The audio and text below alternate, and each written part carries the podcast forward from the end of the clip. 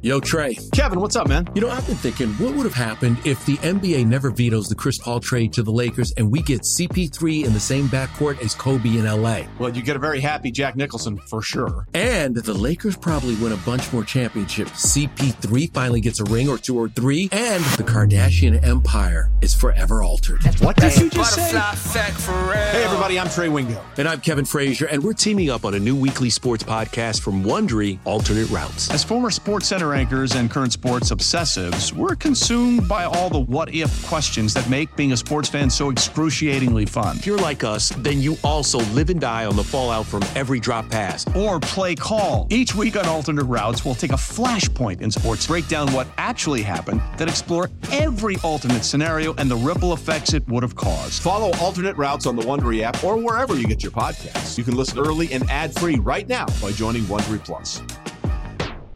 This is the Daily Tip presented by BetMGM. Now, here's Chelsa Messinger and Michael Jenkins.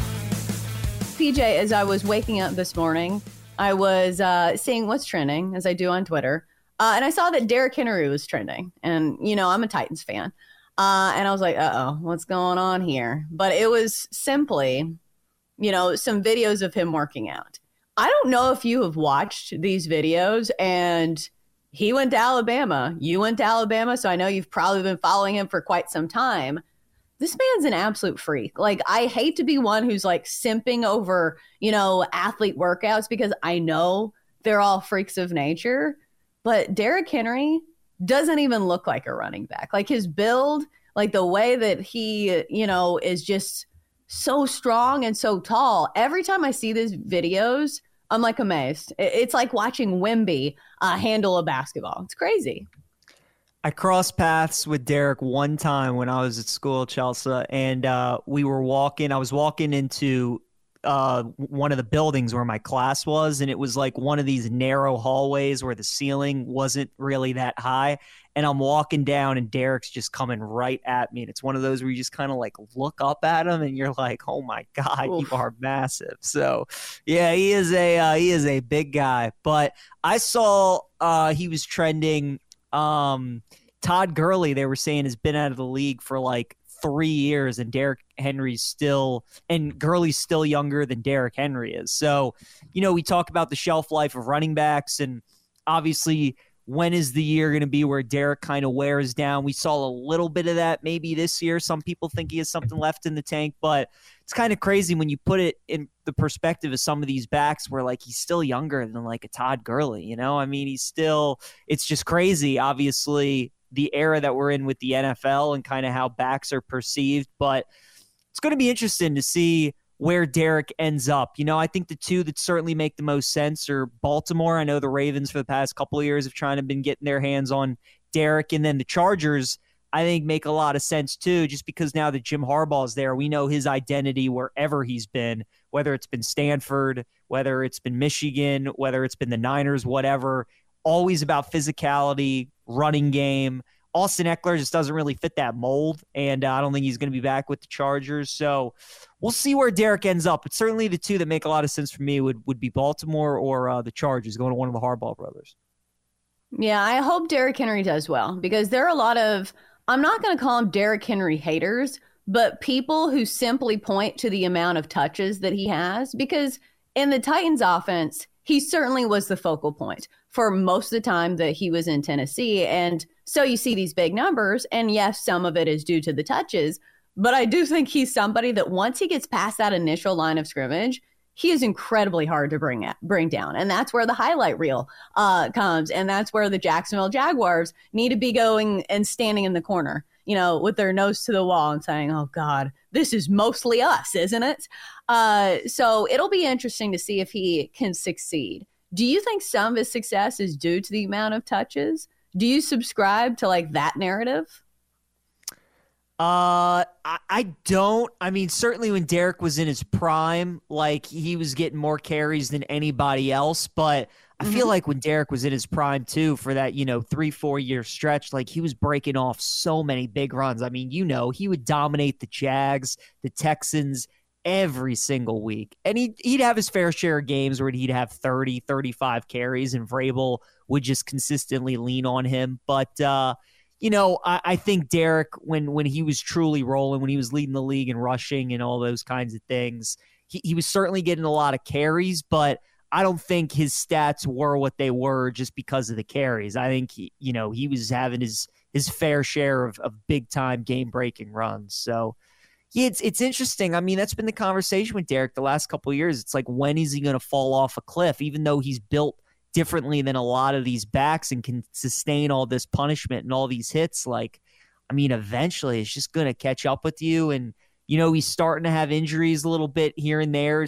Didn't obviously get a workload at all. They drafted Tyjae Spears out of Tulane, did the Titans. So maybe a change of scenery will do will do Derrick good. Maybe not as many carries. You kind of, you know, manage him as as the year goes on. Um, but we'll see. I, I I think he's he's got some left in the tank though for sure. Yeah, I think so too. And I think it actually would benefit him if he went somewhere where he didn't have to be the every down back. And I think mm-hmm. that's what they were kind of doing in Tennessee because Tyjae Spears is not the same type of running back as Derrick Henry. He's more of like the third down back. He's a very small guy, like not yeah. skinny, but short in stature and somebody who can catch the football, which Derrick Henry can do, but nobody's going to point at him and say he's the same type of running back as Christian McCaffrey. And plus, the Titans' offensive line, when he has been uh, in Tennessee, has mostly been god awful. So I'm praying for you, brother. I hope you find a team that has a decent offensive line that you can run behind. Uh, some good news for a Bengals receiver.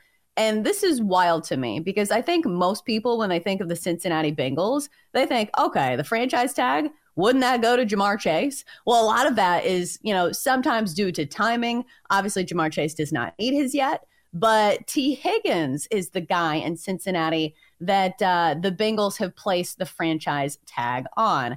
Obviously, a lot of this has to do with the fact that they have not agreed to a contract, but the wealth of receivers that they have in Cincinnati.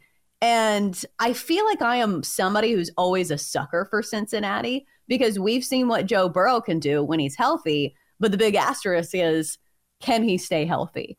PJ, are you as sold on trying to buy stock in Cincinnati as I am? Like, I feel like this is the ultimate tease team. Like, before Joe Burrow got hurt this year, oh, I was all in. I said, this is the ultimate value play. You know, the one quarterback who can take down Patrick Mahomes is Joe Burrow. I'm thinking about it now. I'll probably play some kind of futures bet on the Bengals again this season.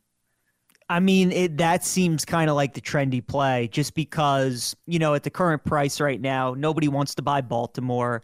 Uh, Kansas City obviously could win it again. They're going to be in the playoffs again, but they're probably going to go through another one of those stretches in the regular season where they lose maybe three or five games and you can get some better value on them. Buffalo, we'll see what happens with them, but it just doesn't feel like they're going to get over the hump, especially with McDermott there as their head coach. And that kind of brings you to like teams like the Bengals or like the Texans mm-hmm. or maybe like the Jets if you know Rodgers is back healthy to go along with that defense. The Bengals certainly are going to be the team that uh, a lot of people like, and the reason being, it feels like this is kind of their last ride with these guys on offense. They're already getting rid of Joe Mixon. Uh, Tyler Boyd's a free agent. I don't expect him to be back. There are going to be a lot of surprising things that we see in NFL free agency. There always are. This, to me, was not one of them. I, I think this was, you could just see this coming. The Bengals giving the franchise tag to Tee Higgins.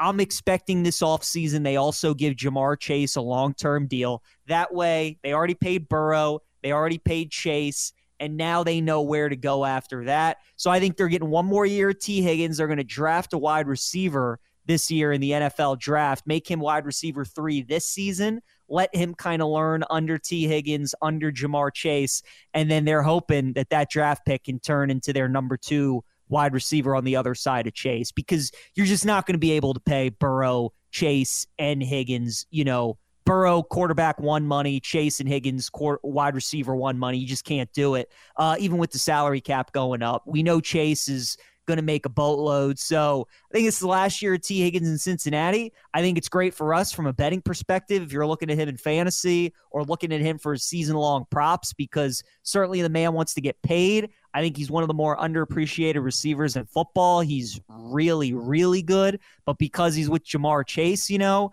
he acts as the 2nd mm-hmm. wide receiver on the team. But that's kind of what I expected with Cincinnati. I expected them to tag Higgins. I think they're going to let Boyd walk. They're going to draft a receiver. And then uh, Higgins will go play for some other team next season. And they're going to hope that whatever rookie wide receiver that they get works out and can turn into their wide receiver two of the future alongside of uh, Ja'Marr Chase. No, as a Titans fan, I can attest to the fact that it's not as easy done as it is easy said when we let AJ Brown walk and said, "Oh, we can find somebody in the draft." Uh, it's not that easy. Um, so no. we'll see. We'll see. Did you see these rumors, Chelsea? Did you see these rumors what floating rumor? around yesterday that the Vikings might be looking to trade away Justin Jefferson? It's like what are they doing? I don't know. Why would you trade him away? Like it, you have to be getting a lot for him, correct? Because yes. I would say this: if you are a team that is possibly rebuilding and looking to build for the future, it's probably wise to say, okay, everybody is on the table if we can get enough for him, you know, but it would have to be a lot because Justin Jefferson is one of those guys that is a game changer. Like, how many players in the NFL do you think are game changers? Like, we talk about this in the matter of like the spread where receivers don't ultimately change lines for the the most part. Like Davante Adams, when he was with Aaron Rodgers on the Packers, I think there were right. a game or two where he was out and maybe it was a one point move. But Justin Jefferson feels like one of those guys. No doubt. And you know, who knows if there's some truth to that rumor. I certainly think it's interesting, though, if the Vikings decide that they don't want to bring back Kirk Cousins, they can certainly decide that they don't want to bring back Justin Jefferson either and pay him all that money and trade him away. Like you said, if they're trading Jefferson away, they're going to get a haul. They're going to get most mm-hmm. likely multiple first round picks. So you can completely start from scratch and try and find your quarterback of the future, try and find your wide receiver of the future because I mean, obviously the best thing to be in the NFL is when you have a quarterback on a rookie contract. So Minnesota, I mean, at this point, they they kind of know what they're getting out of Kirk Cousins. So if they don't decide to bring him back, I think that'll be telling. And Justin Jefferson's been on record saying that, you know, he will sign a long term deal if Cousins comes back. So we'll see. Interesting uh, decisions there for for Minnesota. I think Cousins is going to be back. I don't know how you feel about the whole situation, but I do I do think Minnesota is going to bring him back, and I think uh, they're going to they're going to sign Jefferson to a long term deal as well. Yeah, funny you mentioned Kirk Cousins. Did you see the video of him uh, exercising and throwing a football on a tennis court? And the tweet was saying, almost four months months in now, encouraged by the progress, grateful for all of the help around us. Uh, which he's recovering from Achilles tear, an Achilles tear, if you remember from last season. I feel like I am dumbfounded sometimes by how quickly guys are recovering now. And one would think that technology is getting better and these doctors are probably making some kind of progress. But it feels to me like Achilles tears used to be like you know, multiple, it would be at least a year, you know, and at mm-hmm. least a long time. But we heard the claims that Aaron Rodgers was making. Like, remember when Aaron Rodgers was like, oh, I'm going to be back for the playoffs? Do you think Kirk Cousins can fully recover from this? Like, I'll say he looked pretty good, but also he was playing on a tennis court and nobody was trying to tackle him. Is somebody, right. is Kirk Cousins somebody who you would worry coming off this type of surgery? I actually wouldn't just because he's not a guy that relies on his, you know, mobility. mobility. He's a pocket passer, mm-hmm. you know? So it's a guy like Aaron Rodgers. Certainly, you don't really think of Aaron as like a great athlete or a guy who's mobile, but he really is. And, um, you know, he's so good at manipulating the pocket and he's so good at throwing on the run and buying time. I mean, Cousins, for the most part, you know, you really don't see him on the move too much. When he is on the move is when it's those bootlegs and those play actions and stuff. But he's obviously your prototypical pocket passer. So Achilles tears, obviously, you you always worry about any athlete, especially playing football. But for a pocket passer who's a quarterback, I think that's one where you would almost worry the least about. And uh, it certainly puts even more emphasis on Minnesota, you know, trying to improve that offensive line because since you do have a quarterback coming off an Achilles tear and he's not mobile, you better protect him because uh, certainly going to be going to be thinking about it if you know he's playing in a game and he's got constant pressure in his face all game. Yeah, what's your take on backing teams with quarterbacks coming off Achilles tears? Because I had to search for Aaron Rodgers headlines that had something to do with football. Like it's wild to me. Like if you search Aaron Rodgers, it's mostly like drama and like his takes on the vaccine. You're like, all right, can I just get an update on how he's doing? Like, is there any value in taking a team like that? Like I'm looking at the NFC odds right now, and everybody was all in you know, on the Jets, or excuse me, it would be the AFC odds. Uh, everybody was all in on the Jets, saying, okay, this is a team, the quarterback away. Any value in taking the Jets this year? Kind of think there is because that defense is championship caliber. They got a number one wide mm-hmm. receiver in Garrett Wilson. They got a really good young running back in Breece Hall. Um, I, I kind of do like the Jets. The problem with the Jets, Chelsea, is that they play in the AFC, play in the AFC East, yeah. right? I mean, the Dolphins, Bills are probably going to be in the playoffs, and then the AFC itself is just loaded. So I do like the Jets, but that AFC is is a brute. Yeah, the AFC is going to be tough for a while because uh, Patrick Mahomes resides there as well. For more, listen to the Daily Tip presented by BetMGM. Weekday mornings from 6 to 9 Eastern on the BetQL network, the Audacy app, or wherever you get your podcasts.